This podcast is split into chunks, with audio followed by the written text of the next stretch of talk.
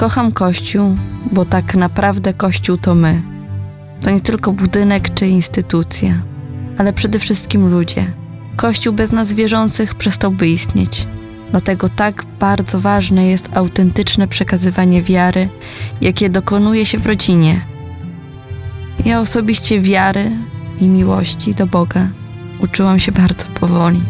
I z perspektywy czasu wiem, że ten proces mnie uformował.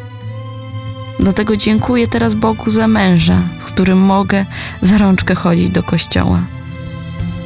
Wspólne przeżywanie wiary mocno zbliżyło nas do siebie. A teraz, po siedmiu latach małżeństwa, możemy wspólnie w szóstkę uczestniczyć we mszy świętej, chociaż czasami jest to wielkie wyzwanie. Wiara nie jest światopoglądem, katalogiem praw, przepisów, czy też obrzędów i tradycji.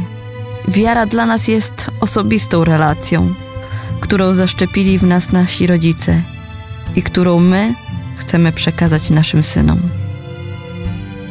Ja również kocham Kościół za to, że Kościół to ludzie.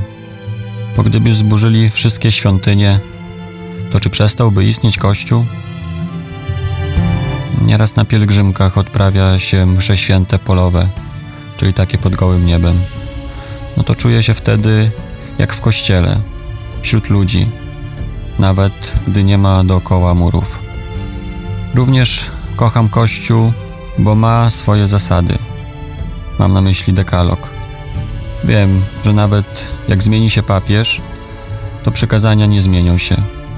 I nie traktuję ich jako coś, co mnie ogranicza, ale nadają mi one właściwy kierunek w życiu. Bo dzisiejszy świat no, mówi o wolności, demokracji. Możemy robić co chcemy.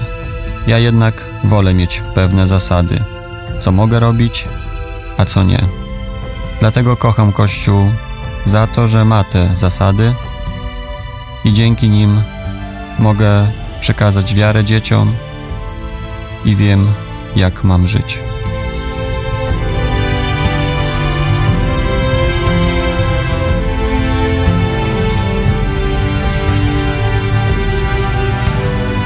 Sylwia i Wojtek, parafia Zbuczyn, małżeństwo od siedmiu lat, rodzice czterech synów.